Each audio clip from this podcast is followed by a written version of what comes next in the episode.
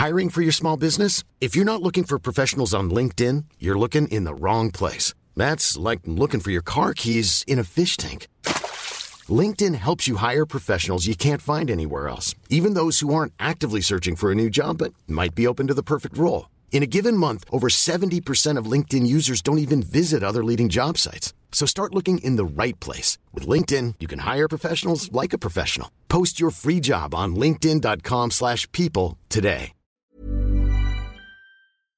Marcos Carrasco, ¿cómo andas? Muy bien, muy bien. Te- Tengo una pregunta para comenzar el programa y tienes que contestar solo con un sí o un no. Luego ya lo desarrollamos, ¿vale? Hmm. ¿La inteligencia artificial es una amenaza para los artistas como tú? Sí. Pues de esto hablamos en Mindfacts. Buscamos los límites de la ciencia, el futuro de la tecnología, el alcance de la mente humana. Esto es Mindfacts. Bienvenidos a Mindfacts, donde cada semana buscamos los límites de la ciencia, de la tecnología y de la cortita que ha sido esta entrada para ser nosotros, ¿eh? Bueno, vamos directito y al pie. ¿Verdad que sí? A veces sí, a veces no. Sí, Alberto Espinosa, ¿cómo estás? Yo como un toro. ¿Verdad? Te veo Sí. bien, te veo guapo también. ¿Verdad que sí? Joder, está, está, está. Estoy para comerme. Jesús Callejo, tú tampoco estás mal, ¿eh? No, no, no, me cuido, me cuido. Y, y en estos momentos es donde estoy haciendo una serie de ejercicios gimnásticos que luego os comentaré, Ajá. porque incluso sentado se puede hacer ejercicio. Muy bien. Sergio Cordero, Escultura Griega, ¿cómo te encuentras? Hoy estoy encantado porque tenemos un súper invitado con Marcos aquí que nos dignifica este programa y hace que suba el nivel exponencialmente. Con lo cual, bueno, pues muy contento porque además vamos a hablar de un tema muy candente, muy en boga y, que, y que yo creo que va a ser muy interesante para todos los oyentes. A ver si estamos a la altura, pero antes de nada recordemos, Sergio, que este programa tiene un objetivo en mente que es ayudar a otras personas. Sí, ya sabes que yo digo que Mindfast es una máquina de hacer el bien y lo que queremos es ayudar a terceros. Eh, en este caso, en esta fase de la temporada, lo que vamos a hacer es todo lo que se recaude vía escuchas, vía publicidad, pues va a ir destinado a paliar los efectos de aquel terremoto terrible que asoló Turquía y Siria y en el cual vamos a hacer una donación adicional de un kilo de comida por cada comentario que nos dejen eh, nuestros oyentes en su plataforma de podcast favorita. O sea que todo el mundo puede participar y todo el mundo puede ayudar. Pues saludos también de Fran y Zuzquiza, que me he dado cuenta de que nunca saludo, pues saludo ahora, ya que estáis todos saludos también. Y comenzamos este Mindfax dedicado a el arte y la inteligencia artificial. Hey, folks, I'm Mark Marin from the WTF Podcast, and this episode is brought to you by Kleenex Ultra Soft Tissues, your ally to help tackle your allergy symptoms this season. I love the change of seasons, but nobody loves pollen and all those other things floating in the air that make you sneeze during this nice weather. Kleenex Ultra Soft Tissues are hypoallergenic and allergist approved, so fight back against watery eyes and runny noses without worrying about irritating your skin. For this allergy season, grab Kleenex and face allergies head on.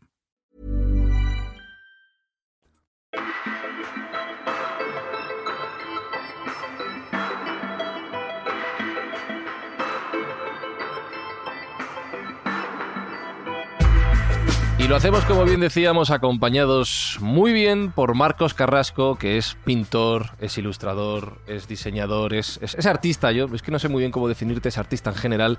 Además de compañero del podcast, siempre decimos que es el filial de Mindfax, que es la escóbula de la brújula. El spin-off. El hermano pequeño. ¿Cómo estás, Marcos? Muy bien, muy bien. Apasionado. Encantado de- y gracias por haberme invitado a este A-. Apasionante el tema de hoy, hablar sobre esta confluencia, este choque entre el arte y la inteligencia artificial. Tengo que decir que me ha sorprendido tu primera respuesta. Yo pensaba que me a decir que no es una Pero amenaza. es que no me has dejado matizar. Claro, no, no, Entonces, el si me dejas matizar, te lo matizo. Porque si no, nos quedamos en, en sí, no. Entonces, bueno, pues sencillamente hay cierta parte de mi trabajo que sí que se está viendo mermada.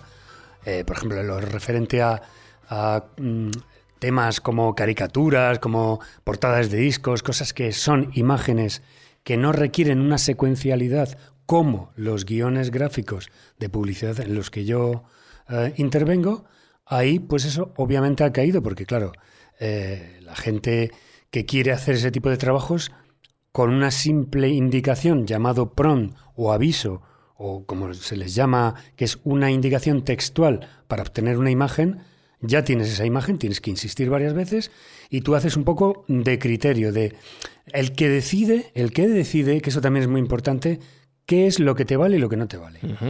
Pero en lo que se refiere a otra mi actividad, que es el arte de galería y el arte de la producción en, cinematográfica, lo que pasa ahí es que yo desarrollo los guiones gráficos que una productora o un realizador te encarga para contar todo lo que no son palabras, todo lo que es la imagen, el equipo técnico, qué cámara tiene que llevar, si es un Steadicam, si es un cámara car, si es una grúa, si es un, es decir, si es un, un drone, todo eso, de momento, de momento, yo siempre dejo puntos suspensivos y la puerta abierta, de momento sí que lo tenemos que seguir haciendo personas que llevemos o hemos desarrollado un oficio, porque estoy hablando, joder, yo empecé en el 86, imagínate, Hmm. treinta y tantos años, y luego con las viñetas, casi se puede decir que lo primero que publiqué yo fue con la movida madrileña y anterior con la revista Estana en el año 1975. O sea, yo soy de la quinta de Ukelele, Alberto García Liz, Cesepe, Hortelano. Todos empezamos con las viñetas, que es, no olvidemos, arte secuencial, de contar cosas, una, una acción, viene otra, viene otra, es historia gráfica. Yo os propongo que en este programa o en estos programas, porque vamos a ir relajadamente a ver hasta cuándo da, si da para una edición o para, o para dos de Mindfax, hagamos un recorrido desde el pasado hasta el presente y el futuro, como siempre hacemos. Y estaba pensando en, en la confluencia ya no solo entre inteligencia artificial y, y arte, sino tecnología y arte. Estoy viendo que Marcos, tal y como nos ha contado, en los años 70-80 no existía el iPad que te acompaña en estos momentos, con el cual dibujas hace 10 años no lo hacías porque no existía, te has adaptado a él. Pero estaba pensando, Jesús, fíjate, yo estoy, digo, la, la expresión artística más antigua que se me ocurre, que pueden ser los dibujos en las cavernas, por ejemplo. Ya hay un desarrollo tecnológico en el mero hecho de investigar con qué pigmento vas a hacer esos dibujos. Es decir, es necesaria la tecnología, el desarrollo de la técnica en esta, en esta parte para que exista el arte también. No Sí, están ¿no? enfrentados. Sin ninguna duda, claro. Ten en cuenta que el arte hay una parte conceptual, hay una parte imaginativa, una parte creativa, pero luego hay una técnica para llevar a cabo ¿no? esa imaginación o esa plasmación ¿no? de lo que tú intentas ver o aquello que intentas reflejar. Está claro que las primeras representaciones artísticas y pictóricas serían las pinturas rupestres. Además, incluso más o menos se puede saber el año aproximadamente, que fue hace 40.000 años.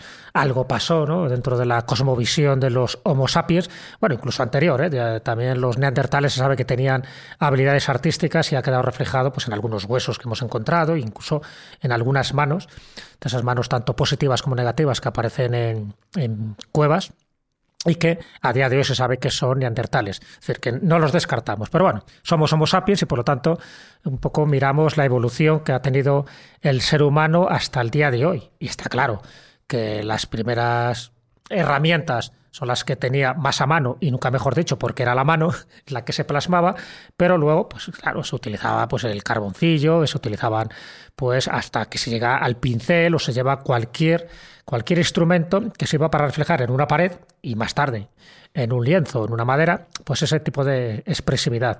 Así que siempre está unida la técnica, no la tecnología de momento, pero sí la técnica está unida con la expresividad artística.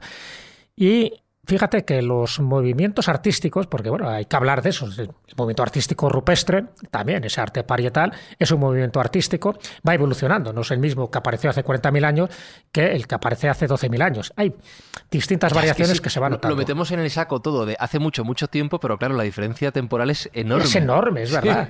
Es enorme. Es verdad la sensación, y los que hemos visitado muchas cuevas rupestres, da la sensación de que la evolución en ese lapso de tiempo, fíjate, de 40.000 a 12.000 años, te hablo del final del Paleolítico, parece que ha variado poco, porque es verdad que hay algunos que pintan los bisontes bien pintados, otros pintan los antropomorfos bien pintados, pero hay otros que parece que no varía demasiado. Las manos siguen estando las, esas manos, tanto positivas como negativas. Yo lo he visto en cuevas, no de 40.000, sino por ejemplo la de Maltravieso, que tiene 65.000 años, y luego ves manos muy parecidas de hace 10.000 o 12.000 años. Es decir, que ahí en ese sentido es como que se mantiene un estilo muy similar. Hay una cosa para apoyar lo que dice Jesús, y es que ya tenemos las cuatro primeras tecnologías en la cueva. Y te puedo decir que es la manufacturación del pincel con pelo de animal atada, por una parte. Pero luego está el aerógrafo, que esto yo cuando lo, lo supe dije, madre mía, esto... eh, em, Jesús ha mencionado dos técnicas, que es la impresión y luego el estarcido, que es el, el soplar. Pero no se cogía un líquido, se metía en la boca y se soplaba, sino que yo he visto el artefacto que se ha descubierto con un cuenco, un palito vertical y otro palito horizontal, huecos que podrían ser eh, lo que son las cañas de las plumas de los animales o huesos muy pequeños, y según soplas, lo que haces es que produces un vacío en el tubo vertical y proyectas, pero proyectas con una eh, un, como, como si fuera un aerosol. Entonces, la, lo que ha mencionado Jesús y luego lo que es la parte de estampación calcográfica, que es coger un, un color, mojártelo y estampar la mano, no es lo mismo que hacerla en hueco, que es el aerógrafo que te, te digo. ¿eh? De hecho, la Luego mano está- positiva, así sería cuando tú coges la mano, la impregnas, por ejemplo, de ocre rojo y, luego la plasmas sobre la, la pared.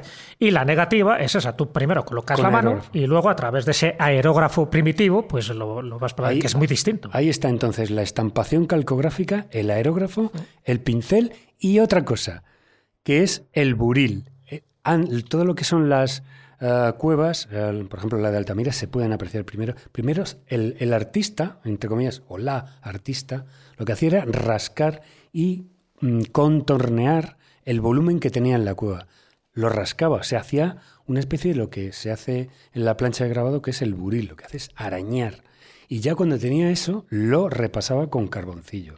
Con carboncillo y luego con ese polvo de humo mezclado con grasa animal. Entonces, tenías ahí una base estupenda porque no se te iba la forma por ningún lado. El carboncillo lo malo que tiene es que se deshace, con el polvo se va. Entonces lo tienes que mezclar con algo. Pero habiéndolo hecho con buril, con un rascador primero, por lo tanto estamos hablando de grabado calcográfico, grabado pincel, aerografía, estampación, todo está ahí, todo. Mucha todo. más tecnología de lo que podría parecer a priori. Y nadie, nadie se da cuenta de eso, exceptuando los, los paleoantropólogos. Incluso podríamos ir más adelante. Esto es una Mm, teoría, ¿eh? sí. pero que, que es plausible. Porque eh, luego comentaremos un poco en fin, la, la técnica de la cámara oscura, que se utiliza sobre todo ya a final de la Edad Media y sobre todo también en el Renacimiento, y muchos pintores utilizaron la cámara oscura. Luego comentaremos, pero bueno, la cámara oscura, que sería un lugar oscuro donde hay una, una pequeña abertura, por ahí entra la luz y ahí está reflejando de una forma invertida en una pared, pues eh, eh, el escenario que está en el exterior. ¿Quién te dice a ti, sabiendo que los hombres primitivos vivían Claro. en cuevas y algunas muy oscuras, que hubiera esa rendija de luz por la cual entrara una de esas luminosidades que proyectara, ya digo, de forma invertida, pues el árbol o el, el animal que estaba en el exterior? A alguien se le tuvo que ocurrir diciendo, vaya, y a partir de ahí reflejar, hacer una silueta de ese animal, de ese bisonte, de ese oso que se estaba reflejando de forma invertida, que sería el mecanismo de la cámara oscura, pero en este caso de forma natural. Pero fíjate, es que yo creo que la mayoría de estos descubrimientos son fortuitos, son inesperados. Yo me acuerdo que antes, mucho antes, imagínate, tenía cuatro o cinco años. ah, y esto lo descubrí por casualidad y me quedé fascinado. Es decir, en la habitación donde yo estaba era una persiana de madera que ya estaba un poco envejecida y había un agujerito de un nudo que se había caído.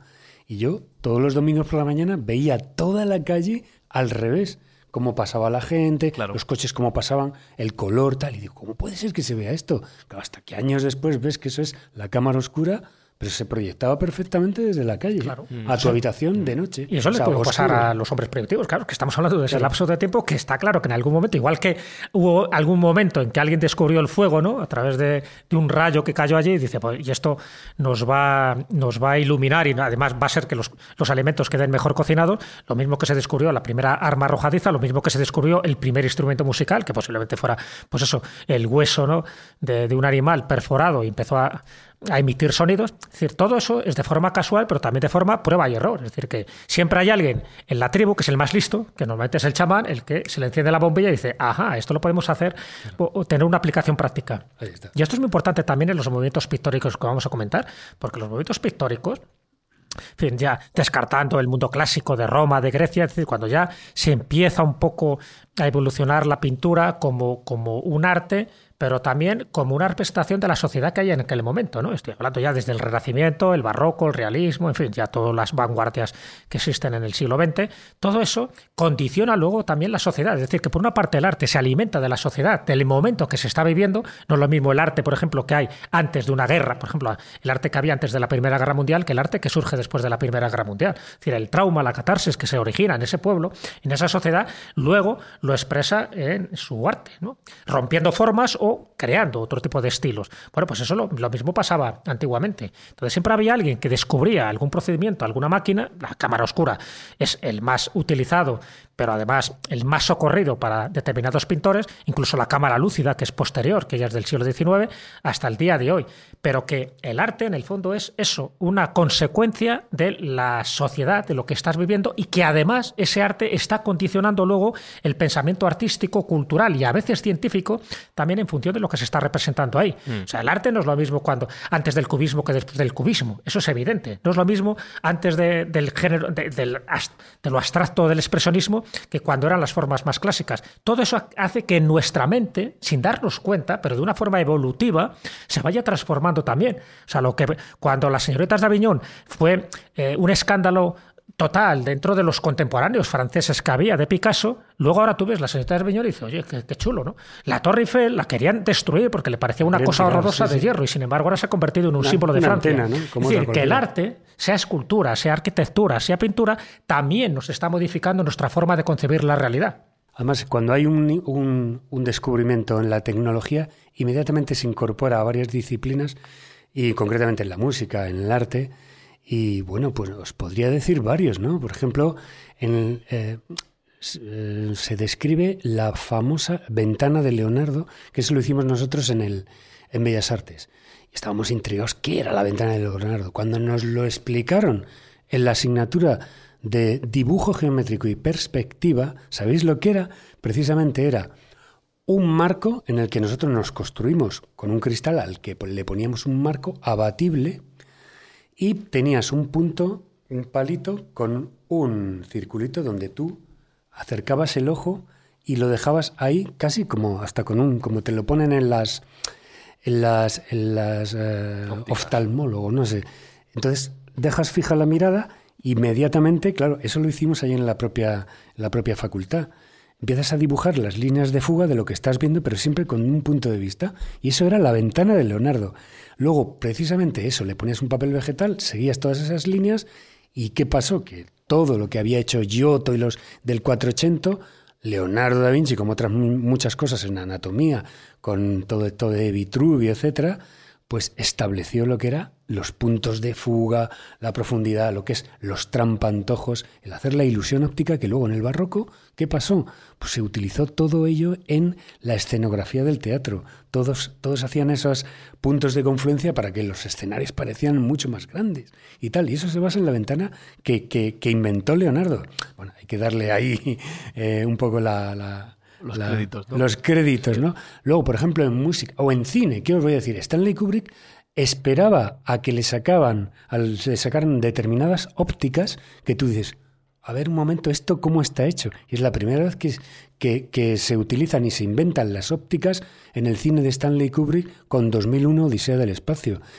Luego aparece el traveling. El traveling que es cuando eh, la cámara va detrás del, del, niño con el triciclo. Un carril, la... porque puedes mover una cámara carril, y hacer planos móviles. Y ahí está también el Steadicam, que es una cámara con contrapeso. Uh -huh. Nadie había utilizado eso antes. Luego, en los, el cine del año, de los años 70 estaba el zoom. No sé si os dan cuenta que cuando veis una película de los años 70, por ejemplo, Clint Eastwood masticando su puro con esos ojos así, de repente hace la cámara boom, y dices, joder, qué abuso del zoom tenían. Pero es que era un zoom mecánico que no se había descubierto antes. Era, era mucho más lento, había que meter la cámara en una vía, etc. Es decir, que de alguna forma la tecnología va marcando también el lenguaje artístico en ciertos sentidos. ¿eh? Con lo cual no es solo una amenaza, sino también es un aporte. ¿Has visto, Espi, cómo les, les haces una pregunta? Ya. Empiezan pum, pum, pum, bueno, pum, pum, pum, pum. Podemos estar aquí. Ya, no, yo lanza la música ahora porque se me está ocurriendo otra que no tiene nada que ver y necesito separar un poco. Vale. Pero sube, sube. Sí, sí.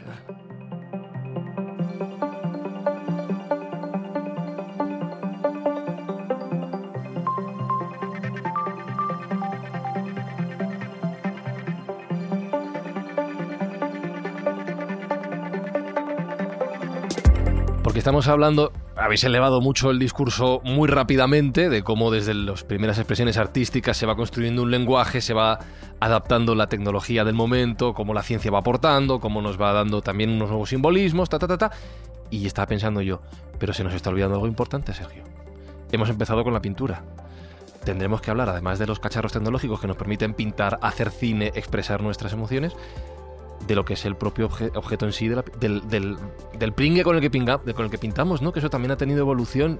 Has hablado, de, por ejemplo, de carboncillo como una técnica, pero que se han ido utilizando diferentes pigmentos con los cuales, por ejemplo, en pintura se creaban esas obras de arte, que por ahí también hay tecnología. No, está claro, lo estábamos comentando, que la tecnología y el arte se retroalimentan simultáneamente a ellos mismos, ¿no? Y efectivamente en su momento pues había, esto lo puede explicar y lo va a explicar Marco mucho mejor que yo, pero diferentes compuestos que fueron ayudando a, pues, a, a que ese arte, ese arte fuera más permanente, que fuera más cómodo para el artista. Pues ent- entiendo que los, la, in- la invención del óleo, del aglutinante, etcétera, pues sería una cuestión que ayudó a esa progresión adicional de, de la pintura en este caso, ¿no? No sé si Marco nos quiere contar aquí un poco cuáles fueron los hitos en, Sí. en la creación de, de estos. Concretamente en el tema este de los pigmentos que tú dices, además tengo una anécdota que a mí me, me marcó bastante, ¿no?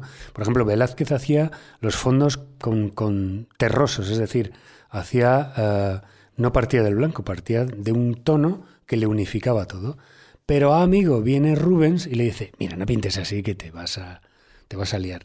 Utiliza una imprimación de blanco de titanio, pero no utilices blanco de zinc, porque el blanco de zinc, y Giotto tuvo varios problemas con eso, ennegrece con el tiempo. Y entonces, desde el momento de la visita de Rubens, Velázquez empieza a ser mucho más luminoso porque tiene el blanco de, de- titanio detrás que le comunica Rubens.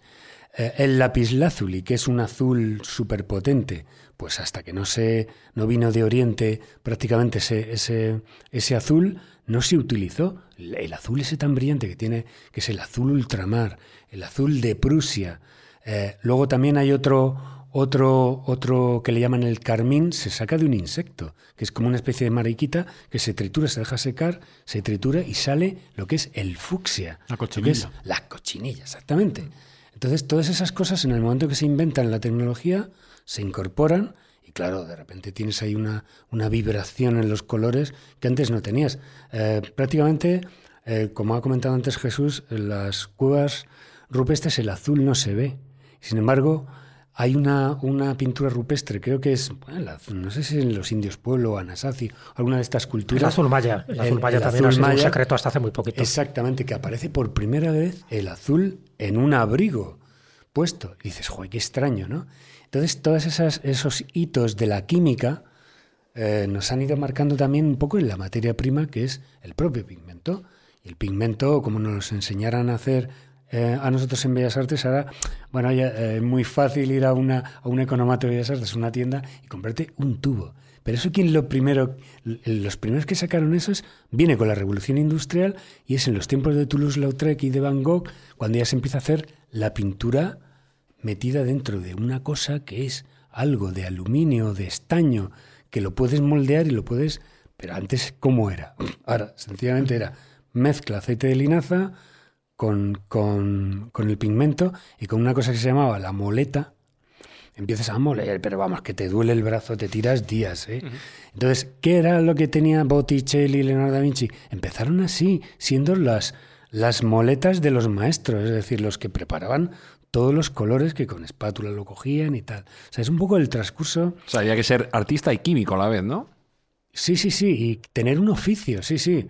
Y el oficio ese que nosotros, yo todavía lo he tenido en Bellas Artes, que es el maestro. El maestro, ver cómo lo hace el maestro. Pero es que ahora en las clases es, ponte a hacer esto. O como no tires de vídeos de YouTube, no te enteras de cómo, tutorial. cómo está hecho esto, de qué, qué es lo que viene primero, luego lo que viene después, las veladuras, esto, cómo se corrige, tal. Bueno, en fin. Pero además eso- entiendo que en el caso de los colores, o sea, no todos serían iguales, tendrían sus mezclas secretas cada uno para hacer sus colores propios Y- secretos. y, luego no, te- no te pases de una cosa o de otra. Claro, y Claro. mantendrían el secreto de mi azul es este azul o mi rojo es este rojo, no serían todos iguales. Hacía un, por ejemplo, para hacer las veladuras, Van Eyck, Van Dyck, que son alumnos del propio Rubens, eh, establecían, por ejemplo, al hacer las veladuras, hacían, lo mezclaban con goma dámar, esencia de trementina y aceite de linaza a partes iguales. Entonces eso era como una especie de cóctel. Veías a, a los, a los, eh, bueno, pues a los que hacían a los alumnos que eso lo mezclabas con el pigmento y daba una transparencia increíble. ¿Por qué mm, nos quedamos flipados con el matrimonio Arnolfini? eh? Porque tiene las veladuras más alucinantes que he visto. Que antes todo se hacía al temple, al huevo, a, a lo que es la témpera, o sea, no tenía esa vibración de los colores, no tenía hasta que se incorpora el óleo y esa transparencia entra a formar parte de lo que es, es un recurso técnico que apoya lo que son mm, todas esas gradaciones, lo que es la perspectiva aérea que hace Leonardo da Vinci detrás de la, de la Mona Lisa, que ves una, una bruma, lo que hace Mm. Velázquez, que es el enfoque y desenfoque, que lo hace por primera vez, que es, a ver, ¿qué es lo que me importa a mí de la pintura? Esto lo voy a poner a foco. Lo demás, fijaos las hilanderas, la rueca, eh, lo que es esas, ese, eh, ese movimiento de la rueca que lo ves girar, o la propia mano de las meninas de Velázquez, que la ves moverse. O sea, ha hecho lo que es un barrido. Ha hecho lo que es un barrido. Fija- fijaos cómo el flemático sevillano de Velázquez nos aporta ahí. O sea, Por eso es grande. En cuanto a los ingredientes, es verdad que había muchas veces prueba y error, había que mezclar para conseguir pues ese el color más definido, fuera el rojo, fuera el azul, fuera el amarillo. Y muchos de los productos que se usaban eran productos tóxicos. Entonces uno de esos productos tóxicos era el plomo. El plomo. Y durante muchísimo tiempo los pintores no eran conscientes del daño cerebral que les estaba produciendo. Al final acababan en sorderas, acababan en traumatismos neuronales, acababan en muchas cosas, lo que se llama saturnismo, ¿no? que es un poco la enfermedad. Eh, algo le pasó a Goya, A en ese sentido, en fin, Beethoven por otras razones. ¿no? Beethoven por comer pescado por comer del pescado del río, Danubio, que pescado- estaba pues pescado totalmente de- Entonces me refiero que el saturnismo, en fin, la- el plomo ese inhalado, evidentemente, pues al final con el tiempo, con la exposición permanente, sí que generó una serie de traumatismos, ya digo, en este caso cerebrales muy, muy potentes y luego se de- casi siempre se asociaba ¿no? a, a muchos de los pintores que habían estado en contacto directo con ese tipo de pintura, hasta que se descartó el plomo, pero se descartó, creo, Marcos, que fue bastante Fue- posterior, sí, sí, o sea, sí, se dieron cuenta en muy tarde. siglo XIX, o sea, una cosa bastante, bastante próxima. Y hablando, sí. De, hablando de plomo, pero ya en grandes cantidades, nos estamos centrando en la pintura porque Marcos es tu especialidad, pero todo esto que estamos hablando lo podemos trasladar a otras disciplinas artísticas 3D, como puede ser la escultura, por ejemplo, que también habrá ido evolucionando en materiales, tecnología, habría sido más fácil para los artistas ir creando con el tiempo. Sí, concretamente yo os doy un ejemplo. Todo el mundo eh, mm, hemos sabido o teníamos la información de que el David de Miguel Ángel estaba hecho así, a saco. O sea, que él se lo puso de pie y empezó a hacer así. No, no, no, no. Una piedra gorda que fue el limando, ¿no? Exacto. Entonces esa piedra gorda, como tú dices, nadie le quería meter mano. Ese mármol de Carrara. Piedra gorda, Jesús, piedra gorda. Técnicamente se dice piedra Piedra gorda. gorda con vetas que no había no hay que ir. En Hasta Bellas se, Artes te dicen piedra gorda. se lo ofrecieron a Leonardo da Vinci y Todo lo que dijeron- sea gordo a ti te vale. Eso es. Leonardo da Vinci dijo, "Mm, ya si eso no, que la haga otro, ¿no?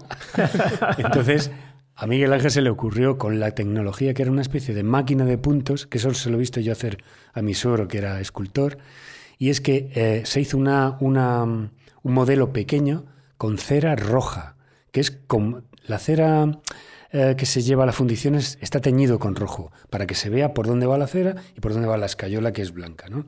Entonces la tumbó, la hizo- eh, lo puso acostado y lo llenó de leche, el molde ese, lo llenó absolutamente de leche.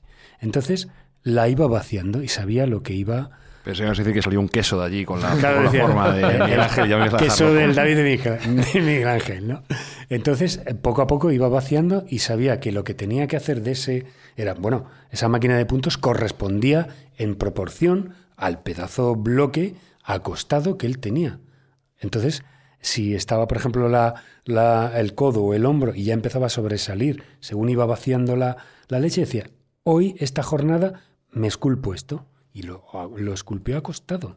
Empezó a vaciar, a vaciar, a vaciar, pero claro, ya iba con un con una con una mm, técnica premeditada de que si aquí era un centímetro, en el original eran 50 centímetros, ¿no? Entonces, esa correspondencia era con la escala. máquina de puntos, que era como una especie de pantógrafo, y lo fue haciendo así.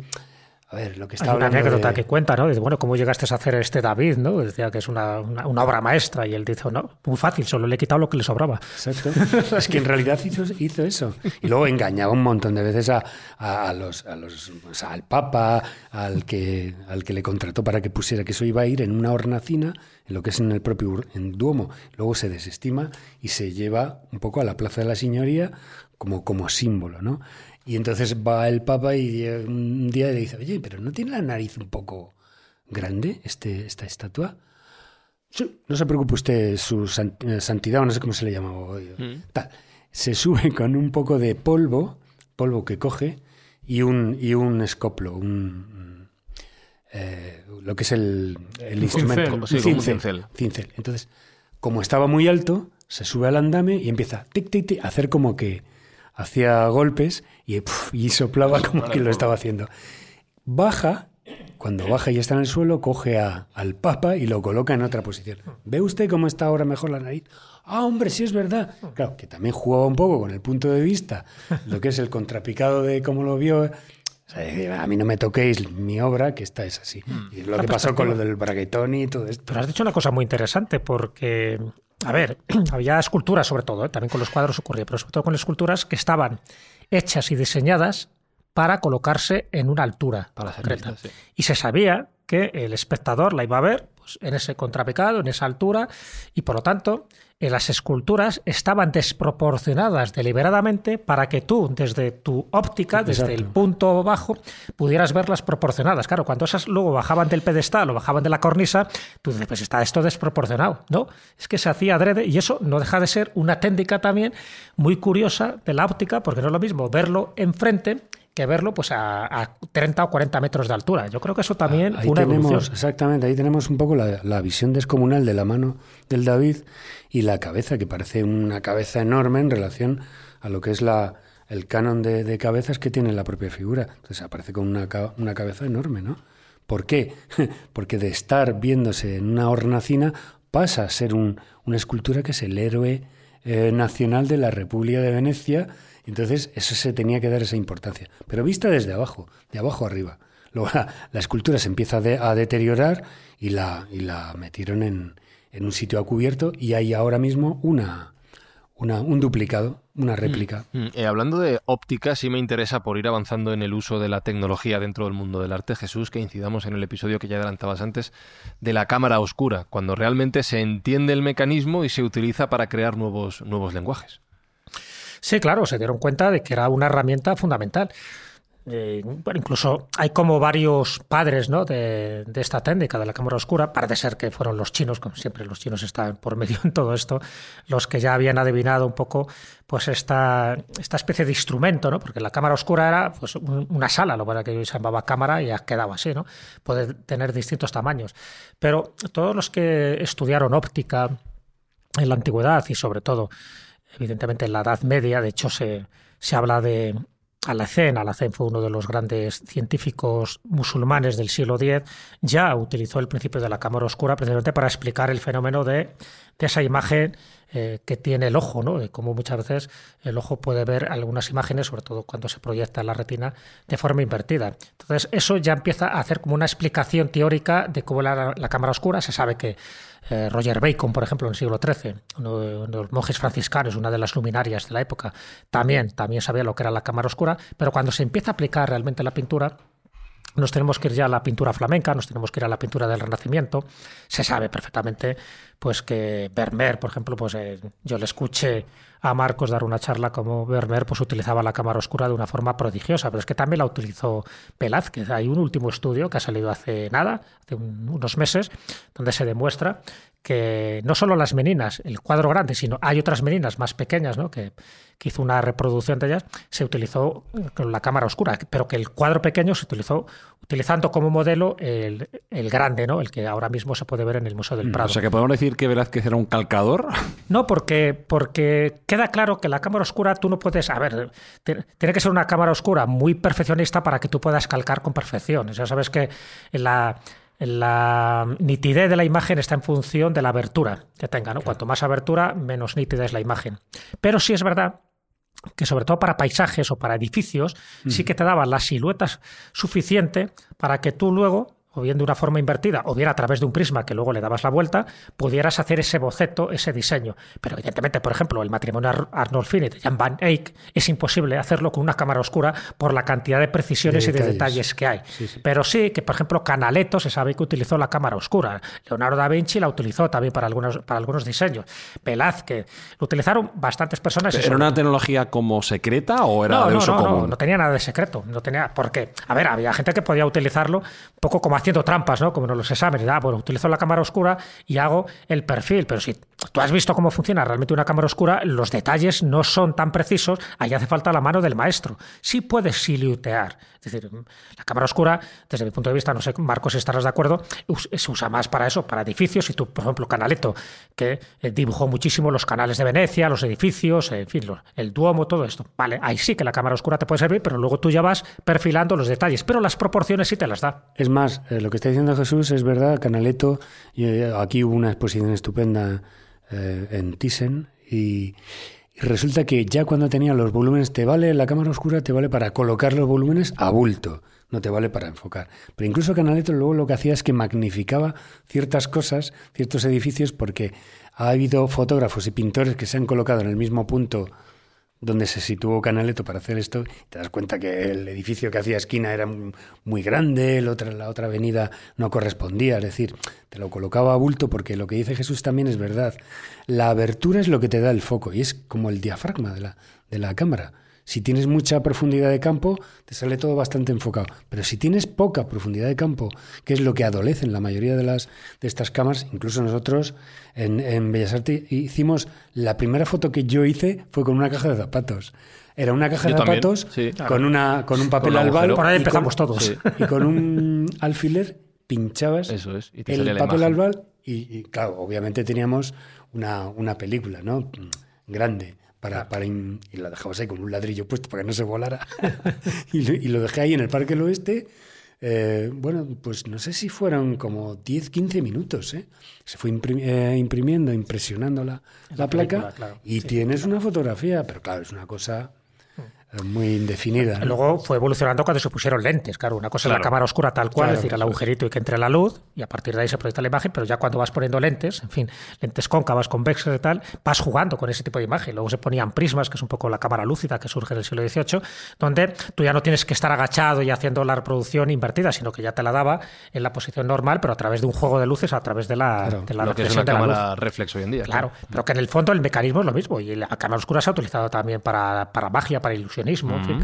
O sea, que decir que al final se le utilizó prácticamente para todo, pero la pintura y el arte pues fue uno de los grandes deudores de la cámara oscura. Pero ahí voy, ahí voy. Y siguiendo con el avance de la tecnología, aplicamos la cámara oscura para la creación de la fotografía. Ya llega la tecnología con una amenaza para el artista.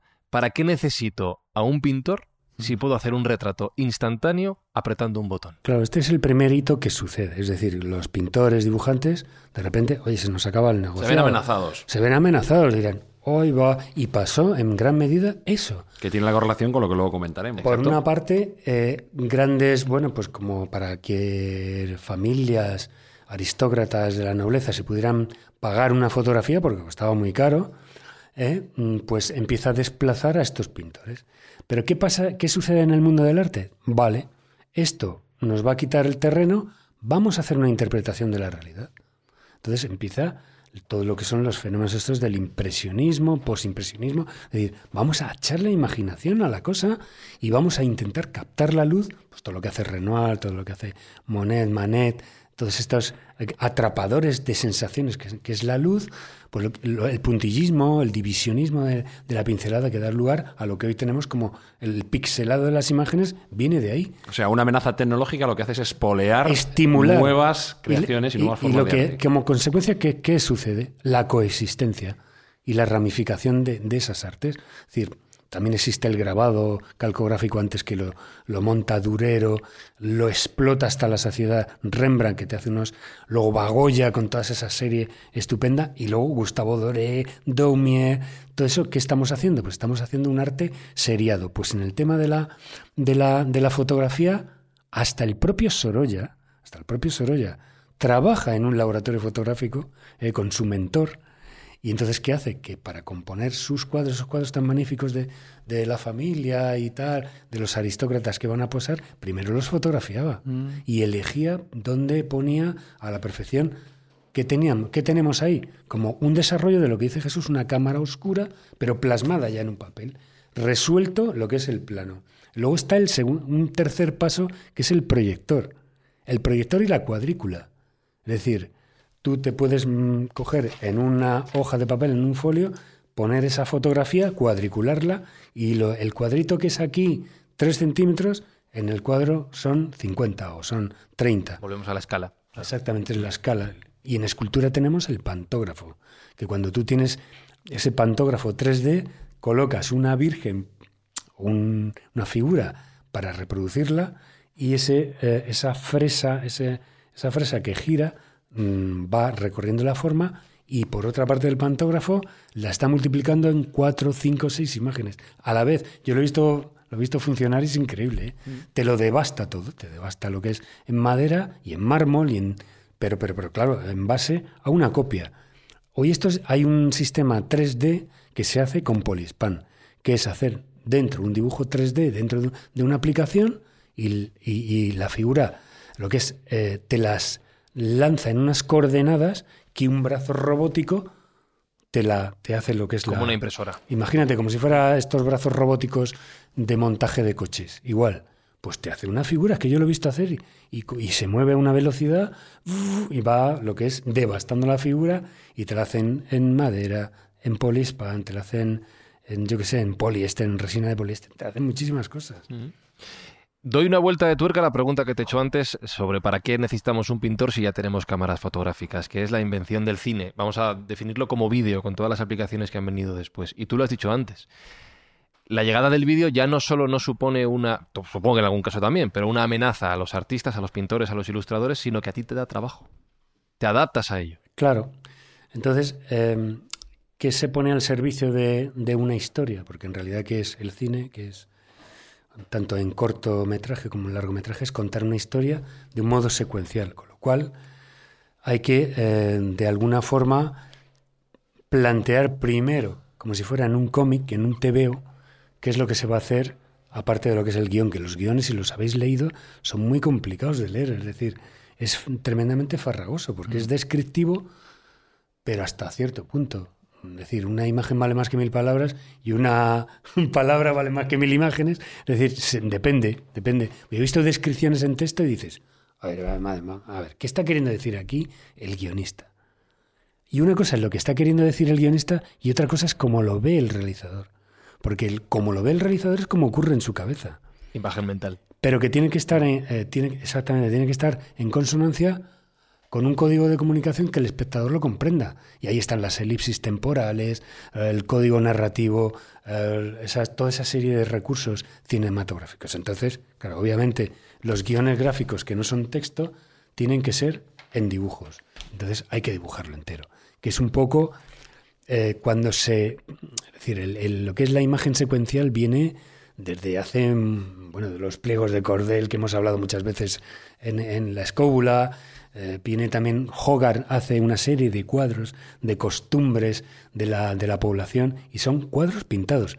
Pero esa necesidad de contar la historia paso a paso viene del antiguo Egipto y los papiros. Es decir, cómo un determinado individuo va pasando pantallas hasta llegar a lo que son sus hasta lo que es llegar eh, la absolución, a llegar a su paraíso, a su ¿eh? Eh, lo va contando en un papiro que tiene a lo mejor, yo qué sé, 15, 20 metros Papiro de de largo. Dani, ¿verdad? que es donde Papiro de Dani la mejor descripción del libro de los muertos, lo que tú dices, desde el alma, en fin, desde el cuerpo que, que fallece, el alma va pasando por una serie de transiciones, en fin, Exacto. por eh, la Duat, el, el libro de las horas, hasta que llega la Menti, en fin, que llega al campo de Osiris. Todo eso es verdad, es como un cómic, porque le van diciendo al difunto, y tú tranquilo, que cuando te mueras no va a pasar nada, vas a pasar por aquí, por aquí, por aquí, estate preparado y además tienes que decir las fórmulas mágicas para que el guardián del umbral deje pasar. Y eso es, efectivamente sería el antecedente del cómic. Pero fíjate, esto es un código de comunicación que es el arte secuencial que viene desde ahí, hunde sus raíces ahí. Pero esa necesidad de, de contar las cosas luego desemboca en el cine. Pero ¿qué pasa? ¿Qué tenemos? La misma, el mismo concepto de coexistencia de las artes lo tenemos aquí. ¿Quién dice que el vídeo y el cine se cargan al cómic o se cargan al arte secuencial? De ninguna manera. Han venido a coexistir. O sea, que se van ramificando y está pasando ahora lo mismo con, con- con lo que, con el tema de la nueva Y a tecnología. mí me queda una pregunta referida a las nuevas tecnologías. Estamos hablando hasta ahora de un soporte físico con un pincel o cualquier instrumento que utilicemos para pintar, con una pintura, pero hay una nueva revolución que es la llegada de la informática, los ordenadores. ¿Qué tal te llevas tú con los Photoshop, Illustrator, las aplicaciones que usas para pintar tu iPad aquí en, en la mano? Sí, sí, sí. No, a ver, siempre hay la tentación, y esto lo, lo comenté un poco en la conferencia, decir, "Oh, joder, si es que es que siempre hay que estar aprendiendo, siempre que hay que estar haciendo un cursillo de tal. O sea, te tienes que estar reciclando constantemente. Y tú, Sergio, mismamente en tu profesión, estarás en ese. Bueno, todos yo creo que tenemos que reciclarnos, ¿no? Porque si no nos anquilosamos y morir. atrás. Claro, reciclarte o morir. Evolución natural. He tenido que aprender el Photoshop, pero no te creas que yo me he ido ahí a, un- a una escuela. No, no, no, ensayo y error, ensayo y error. O equivocarme por la madrugada, decir, ¿y ahora quién pregunto yo? Si son las 3 de la mañana y lo tengo que presentar a las 10 del trabajo. Pero a ver esto, a ver cómo se hace. Photoshop, Painter, Procreate, llega el iPad, llega lo que es también la, las eh, Wacom, que son las Intuos, que son mm, cómo pintas tú en un con un en la propia pantalla, en la propia pantalla, con lo cual esa cosa que teníamos antes, esa dicotomía de hacer una cosa y ver el cursor cómo se movía con estos con estos lápices digitales, los Apple Pencil, ya tienes la sensación directa de que estás ahí dibujando. Lo único, lo único ya les falta, ella les falta un poco para para ir al sobresaliente de que eso tuviera el Lo hay, lo hay, lo hay, lo hay. esa- Hay una posibilidad que hay- son hay un- protectores de pantalla que son rugosos. Exactamente, sí. Y hay unas puntas también que yo me he Ah, comprado, pero al final no me han convencido. Hombre, no puede ser lo mismo, claro. Y en realidad lo que, lo que la sensación es que estás pintando encima de un cristal. Estás como pintando encima de un... que no es esa sensación, ¿no? Y vuelvo a decir un poco lo que me... lo que- esto lo comenté en la conferencia que me, que me dijo eh, Emilio Gonzalo. Mm, no tengáis tanta confianza en el arte digital. Hacer, porque él es un gran coleccionista de viñetas, de, tiene de Richard Corbin, del Príncipe Valiente, y las tiene físicamente, las tiene con tinta, con el lapicito que lo ves hecho y tal. Dice, tenéis que hacer eh, lo que son los, los, las obras originales, que coexistan, ¿no? Y tengo que decir que desde que oí ese consejo, después de que yo ya he, me he ido olvidando de lo que es el hacer las viñetas con, con viruta, como digo yo, con, que sacas viruta del borrador. ¿Tú ya eres un artista casi 100% digital? Lo que es en ese sentido de la publicidad y del arte comercial, sí, pero en el tema del- de los cuadros todavía me brinco las manos, hago los colores, etcétera. Pero es, todos los días intento hacer dibujos e ilustraciones físicas. ¿Por qué? Porque luego pasa el tiempo y no están dentro de un ordenador. Quizá los, los lectores de esos sistemas desaparezcan. Claro.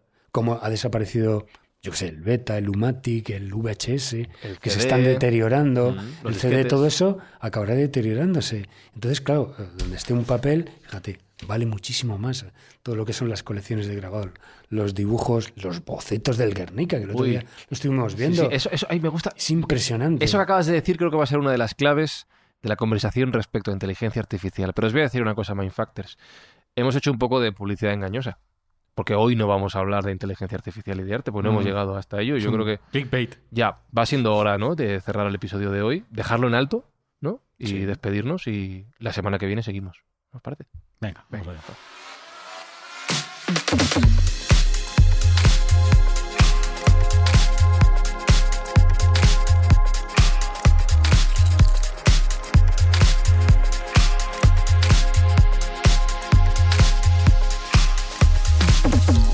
¿Te quedas para la semana que viene, Marcos? ¿Seguimos? Por supuesto ¿De- que sí, siete yo días? estaré. ¿Nuevo episodio? Venga, Encantado. Perfecto, perfecto.